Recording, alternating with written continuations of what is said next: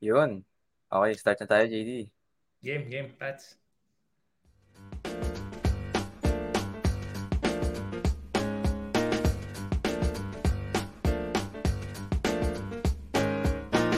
Oh yeah, I'll admit everybody's intentions on how we.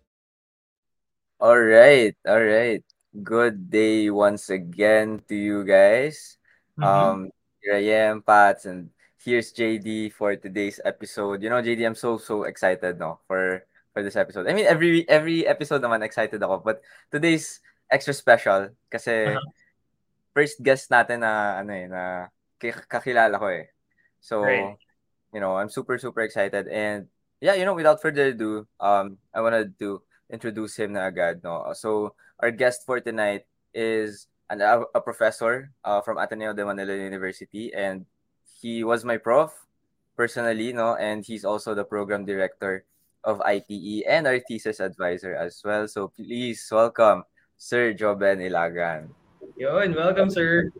Welcome, sir. Hi, um, is it good day ba? Good evening? Uh, I'm not sure. Depende. Right, ano. Yeah. Yeah. Hi, Pats. Uh, nice to see you again. I'm JD. Hi, sir. Nice to have you here. All right, so let's start with the questions na agad, sir. Kasi, you know, we're super excited to have you here nga, no? So, we're curious for our first question. So, how did you start your career and what was your initial career path? Okay. Um, how do I ano this? Parang ito sa miserable start. Uh, for, for for for context, no, I graduated the business course with a tiny part of technology. So we only had three units na programming that time. Uh, well, as much as ano, I, I graduated management engineering from Ateneo. And, Mhm. uh, malaki yung pressure at that time. Okay na mga Tagalog or ano, mix. Yeah. Uh, how, how does this go? Yes. I'll, yes, I'll try to ano.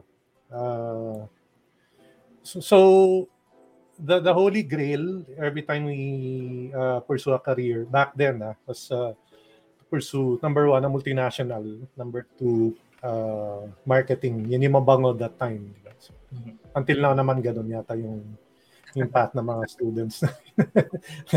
I, I, I, I don't know if uh, am I right or ano, diba? So, ako naman, baka hindi litaw ngayon. I'm an extreme introvert. So, I I I felt that I did not fit well in in the stereotype na when you graduate this course, you, you pursue this.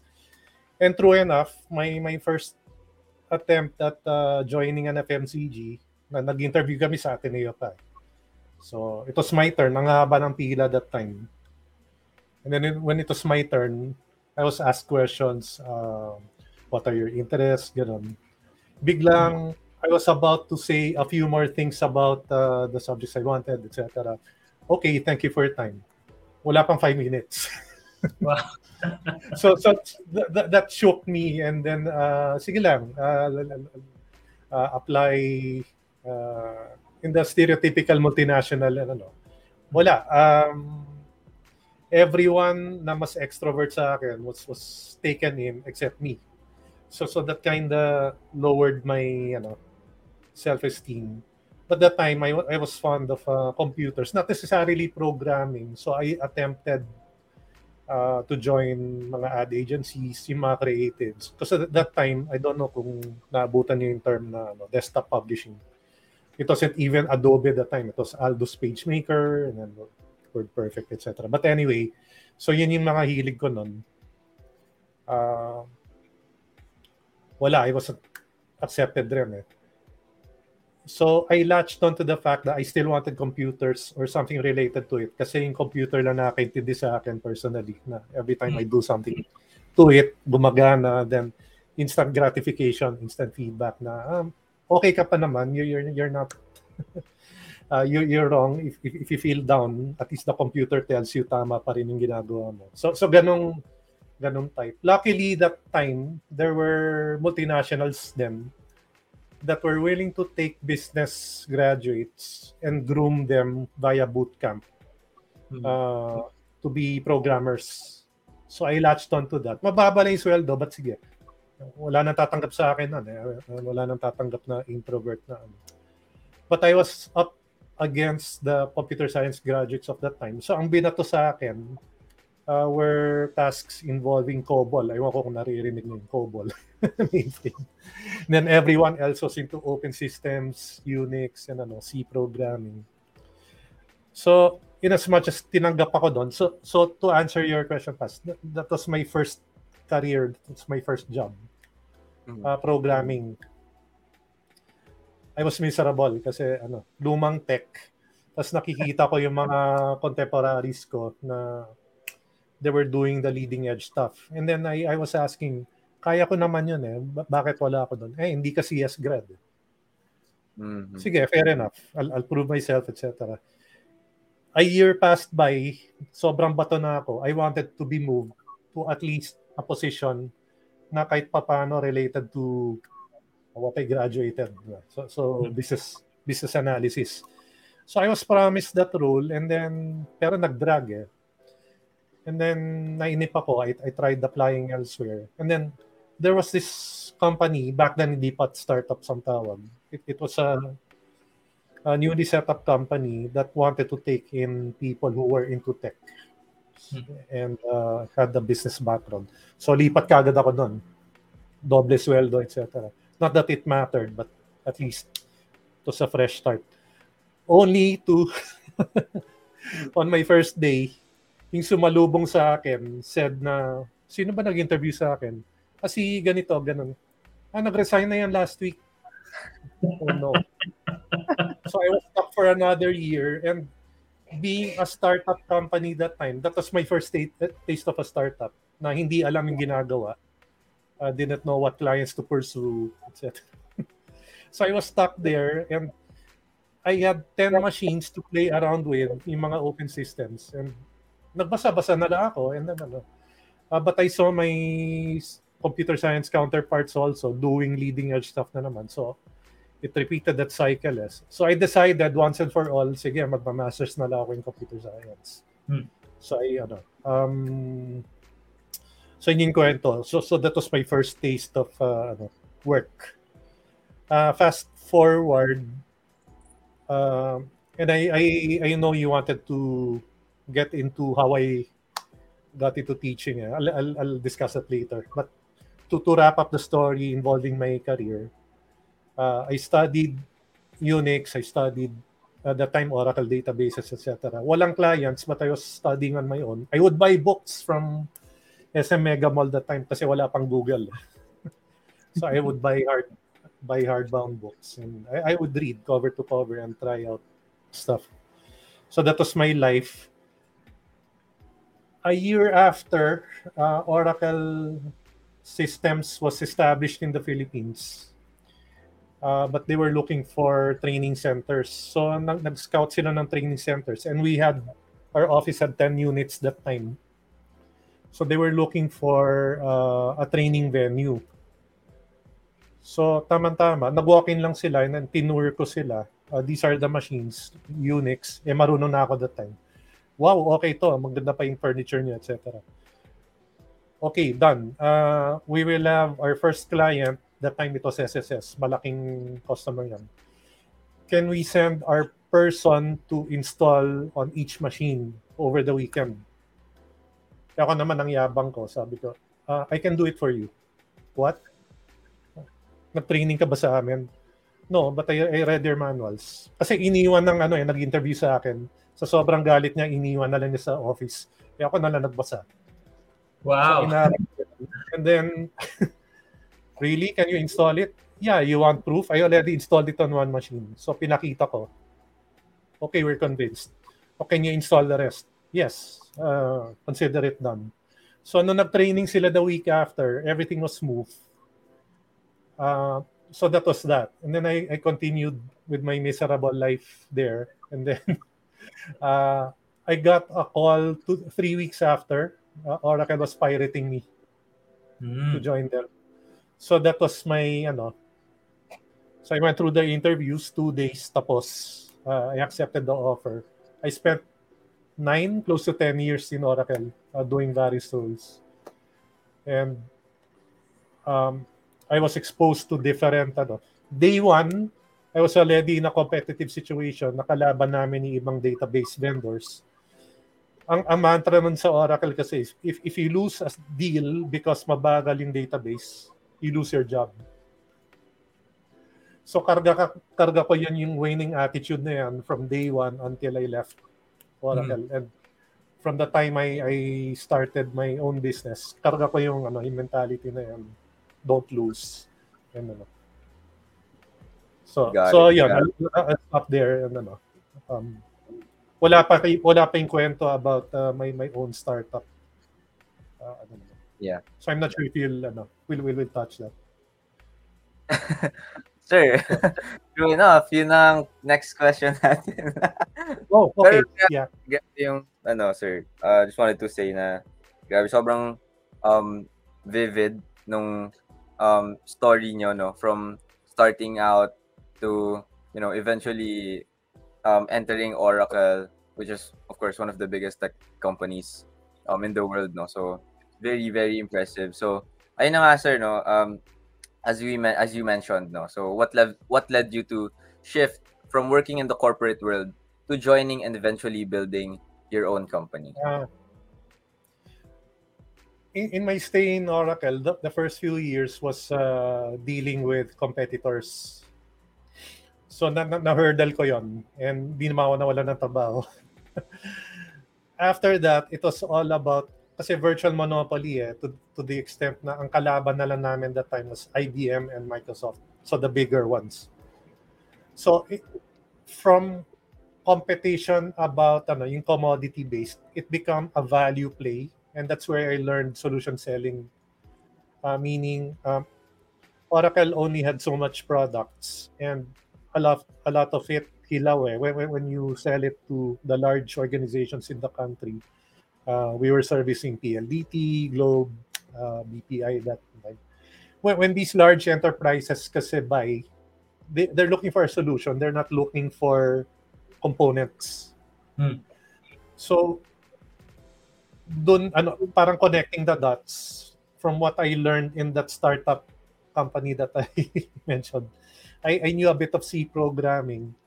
And then I was challenged na one of the first products we built, and tama-tama product development ang team natin ngayon, uh, extending the product discipline. Oracle had its own, but companies locally wanted more. So we were forced to build products. Actually, hindi official Oracle product. It was a rinky-dink prototype that I built lang. Uh, ultimately, it became what powered Smart Prepaid Buddy.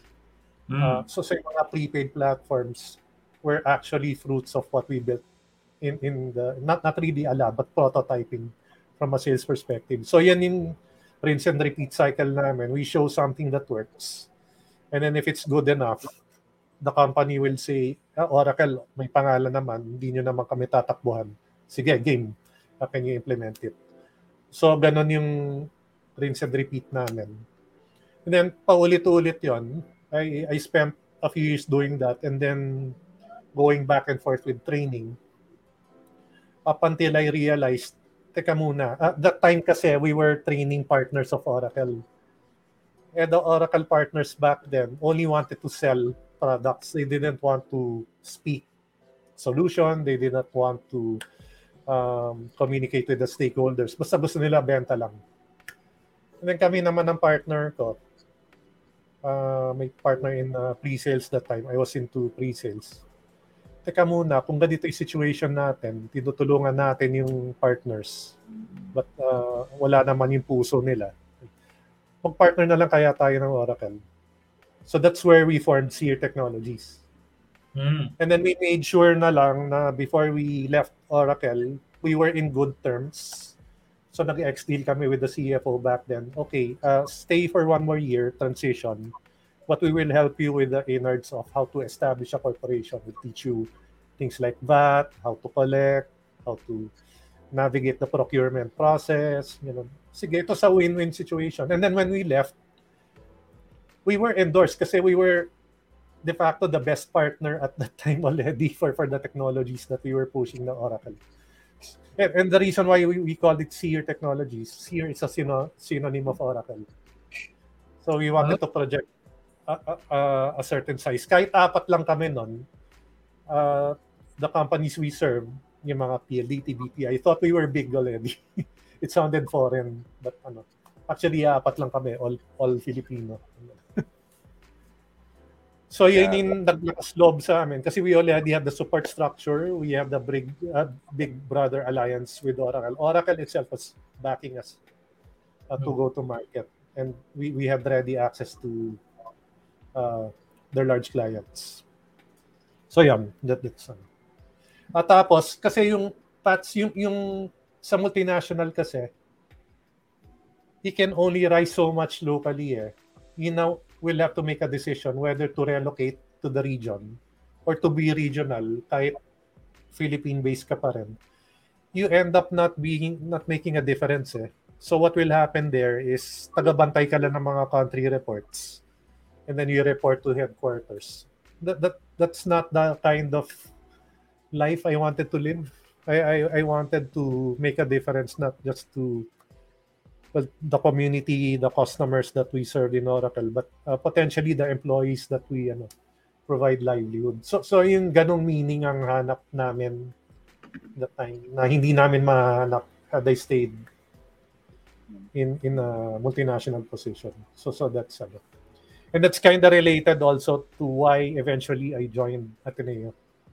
So it, it, it's that constant finding of meaning na ano. So yeah, that, that, I'll, I'll, I'll stop there. Yan.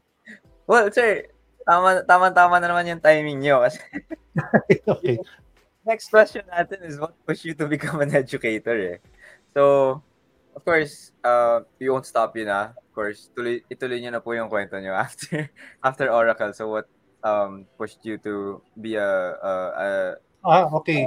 educator? So yung kwento sa Seer, we we started ano not not everyone in Oracle was a fan of what we did. Ah, kasi Mm. makakalaban namin yung consulting group. Kasi we would serve clients na mas mura yung rates namin eh, local eh, versus uh, a multinational consulting ano. We were ano, we were being trash talk ng tipong, ah, you were already doing well in Oracle, you will throw all that uh, you know what, we will give you a year. After a year, you will come back. Ginaganon kami. No? Mm. Aba, o sige. Uh, yung personality ko, I, I, I like proving people wrong. Uh, even yung mga CS counterparts ko no, when I started working, I, I, I proved to them na actually mas malayo na yung narating ko. Diba? Yung, yung ganong yabang lang. Uh, so, so we tried to do things the right way. We we sought tax exemption from the government. We we got it. Four years income tax holiday and ano. Um, we broke even. Bootstrap kami. We broke even after six months. Nice. Uh, and we had a combination products and services. Services we, we did consulting work, architecture work. And then we carried our ano, we, we we didn't steal intellectual property. We re-engineered the prepaid engine to support uh, some of PLDT's other initiatives involving prepaid, in prepaid landline, etc. So we were earning from intellectual property, hindi, hindi yung based on hours. Ano. So we were in a very, very good position. Tapos tax holiday pa. And then uh, that that went on for four years. Unfortunately, well, I don't know kung nakikinig siya or makikinig siya sa ano. Uh, my, my co-founder left. He joined, for, for personal reasons, he joined Microsoft. Hmm. I was left on my own. Uh, I wasn't the CEO back then eh. So tandem kami. He was the CEO. Eh kasi introvert nga ako eh. I- I'd rather deal with operations, internal stuff, development. I was forced to be the solo co-founder. So I took on the CEO role and then I had to groom someone for CTO. And then around that time, medyo nagtotoo or na, nag totoo yung relationship namin with Oracle. We, we started embracing open source and ano, mobile apps development. So we pivoted a lot since our, our days from Oracle. So so we did mobile apps development, software architecture. Uh, even PLDT, we shied away already. Uh, our large customer after PLDT was Globe. When we started getting into cloud computing, we were the first serious partner of AWS even before AWS came to the country. Uh, we were one of the managed partners in the region. Uh, hindi alam ng mga tao to, we actually were the first ones to migrate uh, some of Globe's uh, workloads to the cloud um, before Globe eventually became the largest uh, AWS customer. I So kami know that. nagsim- Ngayon ko lang narinig. When, ah, ngayon nila na, that was in 2010, for, for proof, ah, 2010. Uh, Globe made that mandate to move everything else in 2015 na, 2014. But 2010, we were already there. Mm. So, so we continued that and uh, we were servicing Rappler also that time. And so we were servicing the big players. And doon kami napansin ng Surpass Group. So we were eventually bought by the Surpass Group in 2015 when they listed publicly. And naging sister company nga namin yung Storm. uh, uh, prior to that, we actually prior to that, I already met Dino. Mm. Kasi we were servicing Sear that time as uh, Storm Rewards or Storm Benefits. But anyway, uh, I was asked to stay on for three years. Now here's the challenge, and don't don't worry, I'll eventually answer why I went to Ateneo. Go lang, sir. Once we get that initial funding, kasi we were bootstrapped until that time. We we didn't get funding. But the moment you get funding kasi, there's now pressure to grow and to pursue bigger contracts. Eh, long story short, we were not organizationally ready. So, hinamon, ah, pinatulan namin yung ano, we, we got a large energy contract which required us to hire about 40 or 50 people. Eh, we were 30 back then. Eh. Imagine doubling your size and if you're not ready organizationally. Some of you are into HR, so naintindihan nyo to, di ba? Mag- mag-i-implode talaga. And we we lost a lot of money that way. And uh, we were not able to recover. One one uh, failure after the other. And then ultimately, once we reached, parang medyo nagka-flatline na. I decided, I personally decided na I, I'm not the right person for this. So iniwan ko sa Surpass yung, yung company. And that's when I decided to go full-time at Ateneo to lick my wounds. Kasi it was therapeutic. Y- yung teaching na, ano, na after going through massive failure, convert the failure to something at least the students will be able to benefit from diba? by way of Hmm. stories. ano. Yeah. And uh, parang pahinga muna. Sige, huwag na muna yung uh, every month. Mag-worry ka about sweldo, about ano. Hmm. Yun. When did you So- start, so, sir? Sa Ateneo? sorry. When Sorry. did you start? 2019 uh, part-time lang kasi I, I that time si Sir Bong Olpok called for teachers. Kasi that time you were transitioning to Python. So at management engineering was transitioning to Python. Eh tama-tama. I'm a strong advocate na dapat yung modern languages na tinuturo sa atin eh, uh, sige. Um, enough of that advocacy. Might as well do something myself. So I volunteered. And then around that time, na nagkakagulo na sa SEER. And then he offered me the possibility of going full-time. And then along the lines, oh, since full-time ka na, we'll give you admin load, mag-co-program director ka na sa ITE. so, so the rest is history. Got it. Wow. Yeah, I guess sobrang great segue na naman, sir. but but before we transition to the next question, I'm, I'm I've been hearing you you guys nga din eh. Uh, we were uh, a vendor for um Globe Le- Globe 10 around 2012 2013 and parang si Oh. Sear yung sa mga naririnig namin and I believe parang there was a a project power in um yun nga they they told us no yung AWS namin was being managed by Sear. So may uh, real facts everything that you've said kasi I was there I was on the other on the same side as well on the on the vendor side um Oh, okay. That- That's interesting. Tapos ngayon So pala, pioneer pa tayo nun, di ba? Yeah, sa Sa Pioneer. Pa. Then ultimately, when they transferred to um, the new office at BGC, yes, yeah. Um, Yeah. So ang galing sir, and then um, after um, after that sa Storm pa. So small circle pala no. Uh, I mean, very very you know, um, small world rather, small small circles, small world pala after all no. Um, I guess transitioning to the question na lang din. I know that you you've handled and you became the program director of, of the ITE. But I, I, I I'm, I'm I'm curious. What was the pitch to you, um, Sir Joben? Na parang, oh, hindi, we need to create this. Parang, what was the ultimate problem you're trying to address there? Ah, yung ITE, I, I just inherited it. So, actually, yung backstory ng ITE, I only learned uh, less than a year ago. Eh. It, it, it, it was a dramatic start. Eh. Like, uh, who would actually own the entrepreneurship initiative? Will it be computer science or will it be School of Management? So may mga kwentong ganon. And then ultimately, for one reason or another, School of Management uh, was tasked with pursuing it. But back then, and uh, I think you can see the name naman, Information Technology Entrepreneurship. There are no traces of startup, tech venture, etc. So, so you, you can feel its age.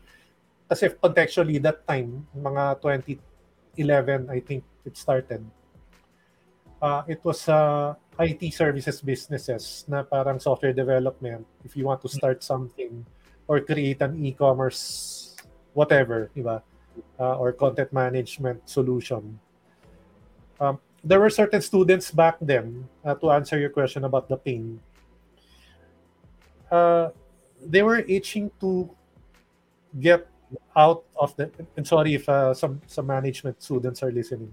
They wanted to move away from the mold of food, soap, clothes, uh, cosmetics, perfume, etc. They wanted something technology related. On, on, on all sides, ah, computer science and MIS students wanted to do that. They wanted to move away from corporate. Yung School of Management students also wanted to get into technology and not not something physical, something requiring inventory. So yan yung common yung pain. It was now a question of who owns the pro- program moving forward. Now fast forward, there were a series of experiments, Mhm. uh, including okay, if we roll out this program, who will program, who will design, who will do the business development, etc. And uh, I there were tracks back then. Uh, oh, you specialize in design, you will specialize in business development and coding. Uh, that that didn't really work out. And if you are to ask me, uh, if I joined way back then, I would uh, reject that idea. That, that's another matter. But yan yung history nun, ng, ng program. Uh, fast forward, when I joined, uso na yung mga startups, etc. And we, actually, the program had a peak last year in terms of number of freshmen joining. That kind of coincided with the K-drama series na startup. Pandemic pa. So that was the largest uh, freshman batch, 34, 35. Uh, before we only had, or they only had around three, uh, starting with one, two, three, and then six, and then uh, Pats, I don't know. I, I, I think you shifted in lang, no? But the organic, the original started, I think 10 or 12 lang eh, in your Yeah. batch. Yeah, around, around that batch. I want So- to know kung sino yung isa ka isa-isang student that started it all eh, as a freshman eh. Sobrang feeling ko leap of faith for that person eh. Would you know, sir? Sino? I'll be honest, I, I don't. Uh, I, I, I, we have to dig into the history. Kasi when I was through in the pro, into the program, I had nothing. Eh. Mhm. Uh, I accepted it, and then uh, Sir Bong said, "No, just just build the content from scratch." Oops. Okay. Kaya ako, touch nangangapa ako nung time nyo. Kasi I was trying to figure out what what uh, content might be useful. In fact, when I start teaching your class, I thought it was mostly technology lang. Like I, I thought the tracks were still in place. And then ITMG. of you told me, na no, everyone's here. What? This is the whole batch? And I think you were 25, 26 that time. Yeah, yeah. So, ITMGT, sir, no? Yeah, ITM GT 45. 45. Um, I, I have fond memories of that uh, of that class actually. it was it was a fun class indeed. Yeah, yeah. Yeah, I, I know we have uh, we've submitted a bunch of questions, Sir, Sir Joven. Pero I want to dig deeper dun sa I mentioned you about dun sa trying to figure things out first. I wonder, or I'm, I'm super curious, what was the first iteration of the, the curriculum? Parang, um, ha, gaano kalaki yung percentage of theoretical versus parang hindi, kailangan nilang matuto ng real life experience. Ano yung parang first iteration nun? And maybe you can bridge it to um, the learnings and how it is now. Okay, I I, I have glimpses of what, how it was before my time. Kasi uh, my first uh, attempt at teaching students from this program was with Sila Pats. Mhm. And then naririnig ko na lang uh, from Sir Bong that uh, that time it was uh, Sila Clear pa yun, ano, uh, Francis Plaza at that time. Uh, they would do it seminar type.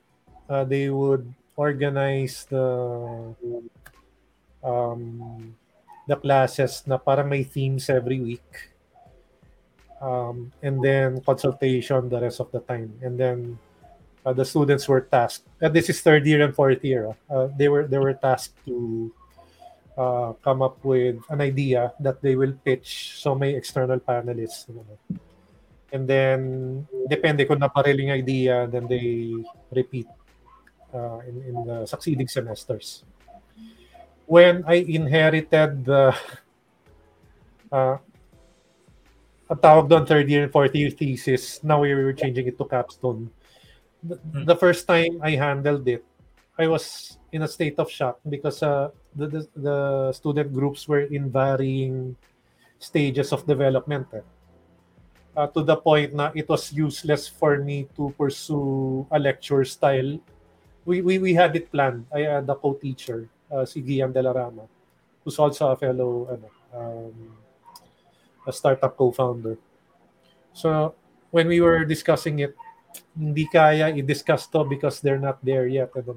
So we we stuck we we stepped on the brakes and then we had the students go through validation the validation board if you're familiar with that Hmm. uh, just val- validating product market fit that's all they did for six weeks and the, the students were growing impatient because we were not conducting lectures etc but we, we had to make sure that they went through that kasi if not sayang lang yung oras eh Hmm. parang back to square one. And that that paid off. Although we were still holding back on lectures because we were assessing if people were ready. Um, it paid off because ano, at least the students were brave enough to say no we're not ready and patch kayo rin, di ba? Ah, pivot, pivot, pivot. Yep. And we tweaked the the rubric to make it friendly to to groups who pivoted.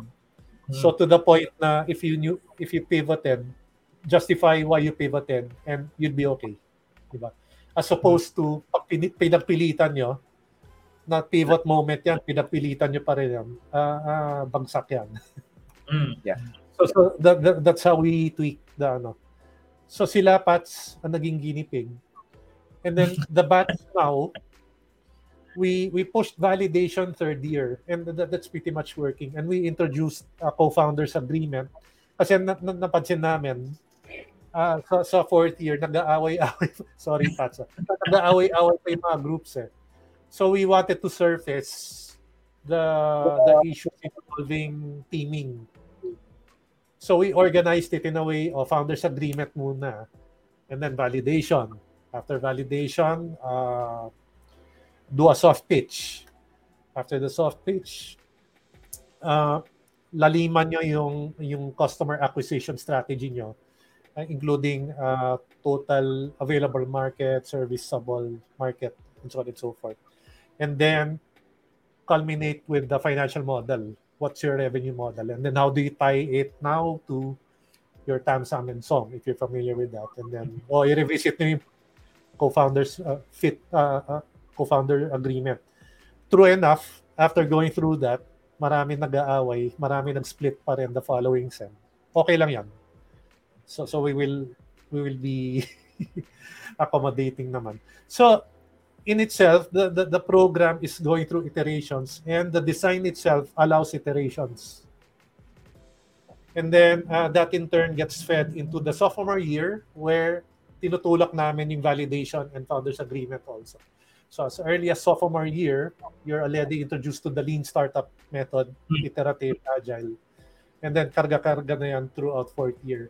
Hopefully, with, with that, by third year, some of them will gain market traction. Mhm. And then as they win awards, we, we our, our teams have been winning awards ah, sa Kubo, sa ano, um, sa mga nagda-grand champion. We, we're creating a lot of buzz already. Uh, people are not hesitant to uh, ask if they can sponsor boot camps and funding. So along the way, uh, we, we're gaining traction iteratively and uh, the community is taking notice. And then hopefully by late third year and fourth year, ang, ang grand plan actually is, sorry Patsa, kung hindi nyo na mararanasan to. We're trying to free up fourth year such that puro capstone na lang ang paproblemahin. Kasi we, we, we're trying to compete against uh, the pressure of some uh, technology uh, based incubators na ano they're, they're pressuring the students to drop out of college eh. Hmm. Eh, ayaw naman namin yun. O sige, compromise. We'll, we'll try to free up your fourth year as much as possible. Work on your startup. And then, uh, if, if, um, um, if the VCs, the angels are okay with that arrangement, konti na lang yung pupunuin, then maybe it's a good compromise. And then, ano. Nice. So that, that, that that's the ano. Uh, all that is happening even prior to the curriculum review, which will be able to overhaul by 2024. nice. So, I have a lot of things to say there. Eh. Marami akong gustong tanggalin na subjects. Yung mga nirereklamo ni Pats nun, yan. Uh, we, we, we, tatanggalin namin yan. We'll replace it. Alam, hindi na namin naabutan. Well, um, parang sobrang swerte pala to be a student right now. I, I remember my early days trying to figure out the startup then and wanting to, oh, I want to do my own idea, etc. But there's no proper structure for this. There's no even a proper institution. Everything was sabi ng gantong book, sabi ng gantong YouTube Yeah, fellow, sabi ng gantong story sa sa YC, ganito daw yung gawin. It's all coming from that eh. But seeing now that in in practice and in proper measurement and structuring and with around uh, a secure institution when you're encouraged to fail. Sobrang swerte. Sobrang galing. Parang I'm I'm looking forward to the next two or three years in the next iteration and parang the the the kind of talents that would go out of that that would produce as well as the actual businesses na, na ganun. No? Parang we're spreading and making that kasi um, a baseline of what that education should look like. So piniglabutan ako, sir, kasi ang ganda eh. ang ganda eh. But trying to step back a bit, um, I'm- I'm super curious na yung iterative process na you're implementing here, um, how much of that was intended and parang how much of that was because of the nature of what you're teaching eh. Na given yung what you're teaching is product development and yung nature niya nag it ebbs and it flows and that there's a natural product cycle um how much of that was pushed because of that nature of, the product versus parang it's your own decision hindi kailangan iterative yung process natin Um, it, it's all of the above, eh, actually. Uh, early on in my career, and that's how I've been able to leapfrog ano, eh, a lot of my contemporaries, yung, yung, yung learning mindset. Kasi iteration, iterative development or design or whatnot is all about what you want to learn eh, along the way. Hmm. So, blanket, di ba? Learning, di ba? Uh, the, the whole program is about learning how to eventually uh, run and sustain the startup, di ba? Hopefully in a scalable manner. You're learning what the market needs. You're learning the new technologies. You're learning how to work with each other, di ba? Mhm. And you cannot because of the, the fluid nature of everything, le- le- le- more to your point, you cannot do this in a linear fashion na at the end of the semester lang yung feedback. Dapat may feedback mechanisms. Hmm. And I, I further reinforce that with check-ins. Pats na abutan nyo pa to, di ba? Check-ins. Uh, what did you do last week? Yung retrospective. Yung, Locker. Yeah, yung influenced by the the Scrum ano, methodology. What did you do last week? What did you do this week? What are your obstacles? What help do you need from me, from your teammates, etc. Kailangan nila sagutin yun every week. Um, so, so, so yun yung uh, carrying that. And wha- what I wanted to say is I did not know conceptually what to put in the program. Like Mhm. a lot of things are curated. I attempt to inject my own, but I know maka uh, sa garbal lang yan eh. Kasi I may not have the right answers. And, and, and things were already discussed in a lot of YC YouTube Mhm. videos, etc. Curation lang and facilitation is yung role namin. And getting out of the way, like, Hmm. basta yung iterative nature, may, may cohort learning to a certain extent. Kayo mag kayo magtutulungan and then we were just there to facilitate and inject our views. We won't impose our views, we will just inject. Kayo pa rin ang bahala. Uh, note that we are not injecting content or ano uh, ideas. Mhm. Structure lang ginawa namin. We got out of the way and we let the kids go. So, Mm. so parang gano'n ang ano. And we're Nice. just extending it back to freshman year, hopefully. So ganun na ganun yung structure. I'm I'm super nag-geek out ako on how you're doing the curriculum, Sir Joven. Kasi parang right now, iniisip ko, ano kayang nangyari? Like, or like in a parallel universe, if they didn't hire an ex-startup founder to lead this curriculum, ano kaya ang itsura ng curriculum? Would it be really rigid na kailangan? Hindi. After, sa, sa thesis lang talaga tayo, third or fourth year ka lang gagawa or fourth year ka lang gagawa even, but hindi siya iterative like that. And then, baka if ever um, babaguhin lang siya after 4, 10 years. um, saka lang magkakaroon ng curriculum review na ganun. I'm, I'm super curious, but of course, that's just um, that's just my imagination. Um, super thanks for indulging my questions, um, Sir Joven. Turning you over for some other curious questions. Yeah, Well, no, thanks before for those questions then. and sir, you know, before I um go on to my next question, no, um, just wanted to say na thank you for you know explaining that part. Kasi na-amaze din ako actually. Um same thoughts with JD no? Na it's all iterative pala. And honestly medyo naiingit na talaga ako sa mga younger batches na kasi you know this year it's more new it's new and improved na. And you know at the same time I'm very um it's it's I'm I'm very you know I'm very amazed with um how the ITE program um has kung, kung ano na yung narating ng ITE program ngayon. So it's very very nice to to hear that no. So yeah. So my next Coming question sir you, no. that's a big, ano, it's a big uh, compliment. of course sir. So sir, of course with the ITE program we know naman na there are the three H's no. Um of course hacker, hipster and hustler. So and our theme and you know uh the main topic that we talk about here um in product camp of course is product development. And i think uh itong topic na to, hindi siya masyado na pag-uusapan kasi we're more focused on the three H's no? so my question is how does product development or how does product management play a long play play a role among the the three H's? Okay, ah kung kung gusto mo pa mainggit, ah, last last month I I lodged a request for a new class, product management. what what And my, my ano, I, I I don't want to get into trouble and I, I hear you. Yung ah, yung strama nyo, yung strategic management, I'm lobbying to change it to product management for IT at least. yes Uh, because uh, to, to answer your question, it it covers a lot of ano. eh. Basically, you're you're running the business already. Eh? Uh, it can be one product lang or several. Uh, but you still have someone to oversee that, di ba? Uh, you have a portfolio of products. Th- That Yep. still falls under product management. Now that Mhm. said, o sige, let's get straight into product uh, management and development. Uh, I understand there's a distinction. Uh, the three H's, I'm not a huge fan, especially if you're a startup.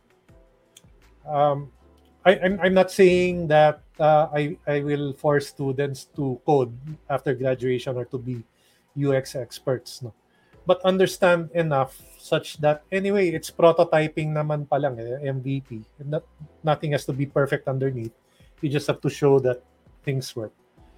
Uh, it, it, it's enough for you to be able to work with what you have and learn along the way. Hindi naman mahirap. Kaya nga I wanted to set the tone at the start of this interview na kahit ako, having three units lang in college, nagawa ko lahat yon na tech without the, the proper background. Even my MS in computer science didn't really help, eh, to be honest.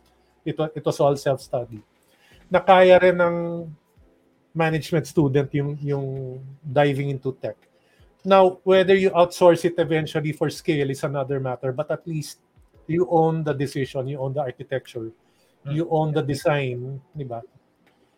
Kasi, kasi ang hirap is if you're in a situation and JD that, that answers another aspect na ano, what I inherited kasi was that mindset na pwede naman i-outsource lahat. Which uh, in the olden days kaya kasi you can craft the specs and then you can hand out. But the world is totally chaotic and different now. Eh. Hindi, hindi pwede. You, you, you can't articulate all the requirements, di ba? You have to have that person in the team. Now, whether that person is uh, contractual lang or whatnot, it it is not, for all intents and purposes, outsourced. Di ba? It, it's still within the team. Ibang usapan yung employment arrangement. Di ba? So, so product management, product development, whoever leads it need not be the expert in everything. In fact, you shouldn't be yung pinakamatalino doon kasi you will not trust anyone else. eh. Di ba? Mm. You, you will end up doing everything. And then, ba't ka pa nagka-team? Gumastos ka lang. Ikaw na lang gumawa. Di ba? Um, so, so that person at least has to be influential, has should command the respect of everyone na kahit developer ka, kahit non-technical ka. Kasi I'm, I'm, I'm sure you'll agree, ah, developers smell blood. Kung ang kausap nila is hindi maalam sa tech, papaikutan yan eh. You should at least know what you're talking about, cloud, etc., database, etc. Pa para masindak ng konti. Di ba? So instead of uh, the developer telling you it will take five days to build uh, um, a receipt na ano papel lang, pwede mo i-demo nga on the spot, which I did. eh. Kaya in 30 minutes. so don't don't ever do that to me again. Yung, yung ganun type. So put them in their place. Okay lang na mag-outsource kasi you have other things to do. You have, you have to manage the business. You have to manage. Uh, you have you have better use of your time. You need to visit customers, etc. I'm Uh, kahit hindi ka biz dev, you should at least, uh, well, actually, during my time, I wouldn't treat my clients to lunch. They would treat me to lunch kasi they get free knowledge. And ano. So yung, yung, yung ganong time is better spent eh. But it, it, it's not to say na you should do the coding, you should do the design. So I don't know if I answered your question about the three H's. So at the start, stem cell muna kayo lahat. Hmm. And then you determine, ikaw liver cell ka na, o ikaw uh, kidney cell or ano. Baka premature specialization kasi ang mangyari if you delineate at the start. just to interject, sir, um, that's one of the, I guess, na-imagine ko na na siya as one of the topics eh. Dun sa course na product management or when do you outsource? When do you build it on, uh, like, Ayan. on itself, di ba? Parang ang ganun. And parang, ah, what's, what are you going to outsource? Are you going to outsource the full system or some parts of the module? Parang it's, it's a, it's an ano on its own. But sorry, go, go ahead, Pats. No, no, no, perfect. Uh, yeah, at least to a certain extent you agree. Yeah. Thank you for that, sir. Medyo nalinawan na rin and medyo, you know, um, product management has been um, spotlighted finally. No, because I think personally, you know, when we were doing um the capstone project, I think yun din eh, product development is one of the most important things, you know, because you're the middleman basically.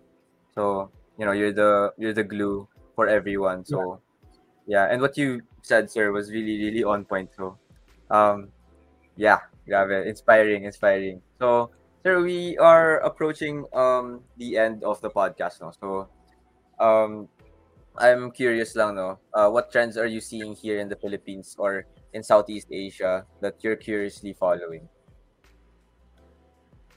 Um, yung yung trends, okay, I, I, have mixed feelings about that. Eh. Like, if you want leading edge, just the way we did it during our time in cloud computing, um, okay yon. And uh, the equivalent of that now will be uh, things involving the metaverse and ano.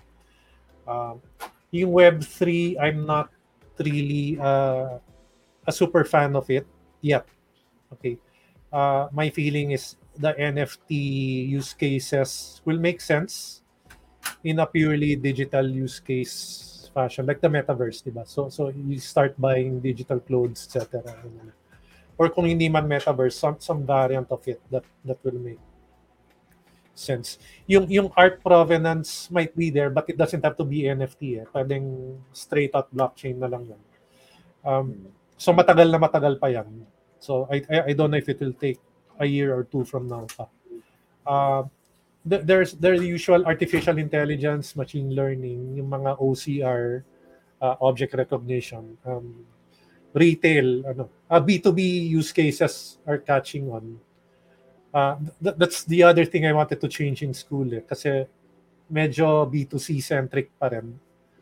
Uh, what what I wanted to inject is uh, at least B2B kasi nandun yung pera unfortunately. Yes. Diba? Yes, sir. Yes. yeah, I think you agree with that. So the the trends around that, yung robotic process automation, uh, AI, etc. Uh, more boring stuff, but they, they pay the bills, eh, unfortunately. Mhm. Um, um, and then what else? So kung B2C man, the logistics play are, are, are picking up na. No? So yung mga dark grocers, cloud kitchen, etc. Now whether or not you'll make money is another matter, but watch that space lang. And then everything that I said, ultimately it's about data that you collect and then what you make out of it and how you are able to sell and ano, uh, derive useful insights. Actually, my consultancies now are mostly data related, kaya, kaya uh, my, my heart is close to it.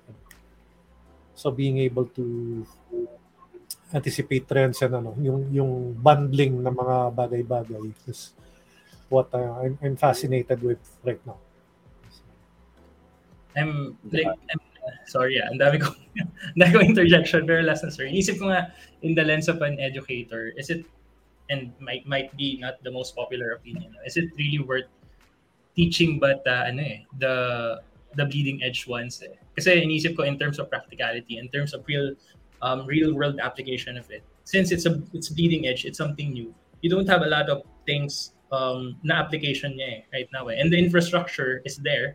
And given the Philippines na we're, what, three, five years behind from from the bleeding edge, bago pa dumating dito, the use cases, um, ang kagandahan sa atin ko, I believe, no, the use cases are being um, churned na, are being marinated Yeah. and matured enough pagdating na sa atin. Eh. And I, I guess doon kailangan ituro pa lang siguro yung yung bleeding edge. Eh. But on the mature cases, ang hirap lang din siguro mag-focus on that na, oh, I'm trying to um, implement this like leading edge technology to your to your um, to your um, industry Because hindi pa hindi pa rin ripe eh. Um, especially the the big ones the industry especially B2B they're not really ripe for that eh. Kailangan konting inch by inch lang eh. Otherwise parang or ganun, I'm, I'm not sure. Baka it's it's a good discussion over coffee sometimes sir. Kung kung worth pa ba siyang ituro or baka pwedeng mag-focus muna dun sa Ah, other technology. Uh, regardless, eh, we we still teach the leading edge, but we contextualize. Hmm. Like if you do want to pursue Web three or um, yung, yung generative AI, for example, um, even if the use cases are not there, you you will find a few innovator customers that are willing to try it. Hmm. And th- that space alone, you can make money out of it. Wa- Walang problema yun. We, we caution students though na the moment you decide to play in that space, do not expect na magiging successful kayo when you approach mainstream. Kasi kokopyahin kayo ng mga ano, vultures. Eh. Hmm. Oops, just like what happened to us in Globe. we, we, we started Cloud. And Globe is an example of an innovator ano, client. Customer. When Yeah. we were able to prove the use cases na yung mga workloads nila, nakatipid sila ang laki. When there was a mandate now to shift everyone, the larger players, ito yung diskarte eh. Ay, yung Sear, maliit na company, walang pera yan, ganun, ano, hindi stable yan. Uh, talk to us, we will be able to do that. So, yun yung, ano, doon kami na dali. And then, only to be approached by these larger vendors. O kayo naman may skills, can we outsource to you? Eh parang at that point, do you swallow your pride or parang sige pera rin eh, di ba? So, for for for coffee discussion na lang yun. But, Or ano, episode part 2, sir. Part 2 ng product I. I I don't mind. No no problem. Sige. Sorry, Pats. Again, giving it back to you. No, no, grabe. Okay lang, okay lang. Uh, those are grabe, grabe, sobrang insightful na ito ah. Pero sir, um, yeah, moving on to our uh, to our very last question. No? So, uh, like I said earlier, um, every episode, uh, ako talaga yung nagtatanong nito no? since um, uh, basically I'm, I'm finishing my minor degree na lang um, considered na na fresh graduate na ako no. So, um, my question Oh, is good. if you were a fresh graduate today um, and you wanted to get a job in the tech industry, um, how do you go about it? Okay, uh, how do I answer that? Parang time travel type. Um, whether it's my experience or the experience of the young graduates I hired uh, in SEER, uh, these were management students also. No, no tech background whatsoever. Uh, they took minors in project management, and when I interviewed them, I knew they were hungry. Eh. I, I knew there was there was an ounce of regret na hindi nila sineryoso yung tech when they were studying.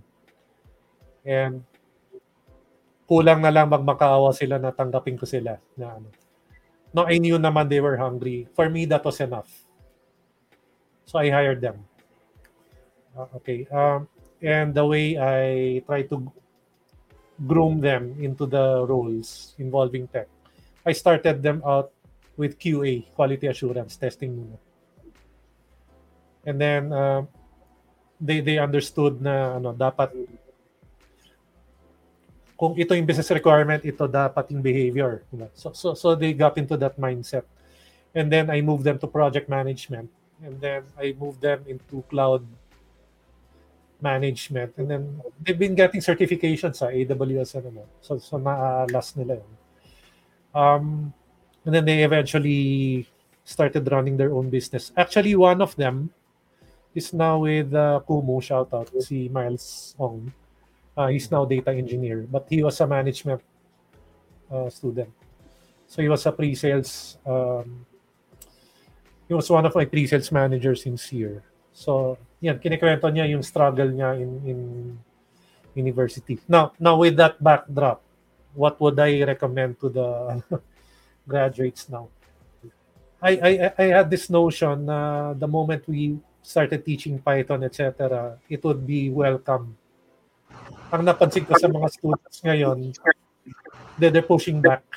Ayoko mag-Python, ayoko mag-coding. Ha, kung alam nyo lang when you graduate, um, you're gonna regret not not uh. So I'm telling I'm telling the students now just to take it seriously. That that's one. Second is if you are heavy into group work, you don't have to be the best member but please don't be a bad gr- group member. Pagsisisihan mo yan, uh, even after graduation, nobody will want to help you. Diba? Critical ngayon yung, ano, yung, yung magkakasama kayo and you will end up ano, being your support structure. and that that uh, that matters a lot. Uh, whether you join corporate or you start your own business, that the network matters. Eh. One break in the network will will really hurt you. And word does get around na ah, ghoster yan or ano, diba? So, uh, what else did I want to? Just just keep an open mind and don't don't think I'm adversarial. So, alam ni Pats to masungit ako when it comes to people ano, eh, complaining about the tech and ano. I, I, I, I'm, I'm doing that because I know what will happen when you graduate. Eh. Ultimately, it's about how do I want Pats to be? How do I want uh, everyone else in his batch to be? I, I don't want them to suffer what uh, the peers of my my hires went through. So so yun yun eh. And, so I don't know if that makes sense. Thank you, sir. Thank you for that. Yes, JD. Uh, di ba, di ba hear Yeah. something? But uh, actually, sobrang insightful. We were chatting dun sa private chat natin, Sir Joven. I'm not, I don't, I'm not sure if you're seeing it.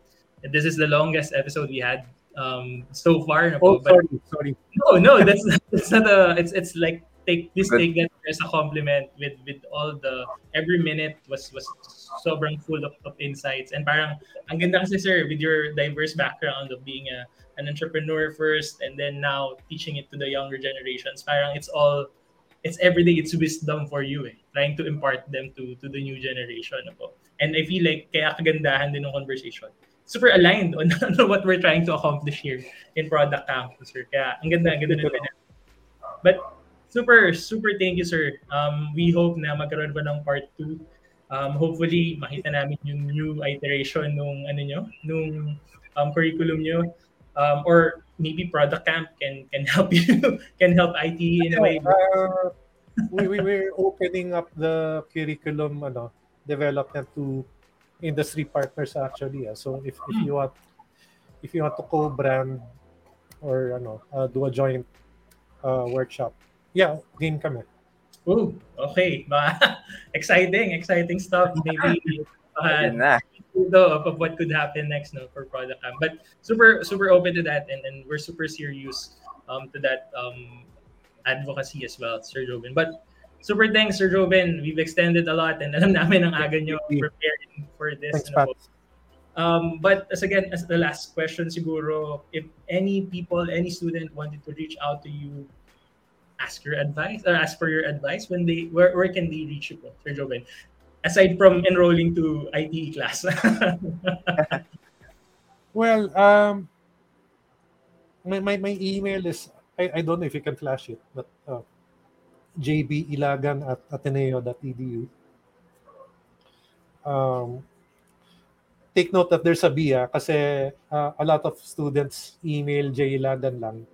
Uh, yeah, jilagan. It, it, it goes to a professor in the psych department. so, na ano na, na, na nabubulabog na siya minsan. Ang daming ano so JB Ilaga na tayo dot edu uh, you, you can look me up through LinkedIn also. Okay lang. Yun less filter yun than than Facebook actually.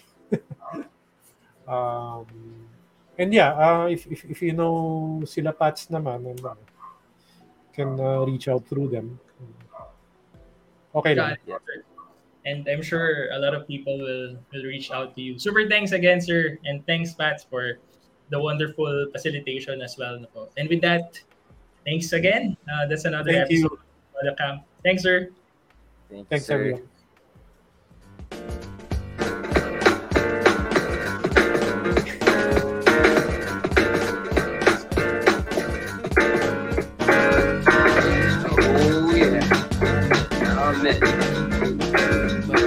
Oh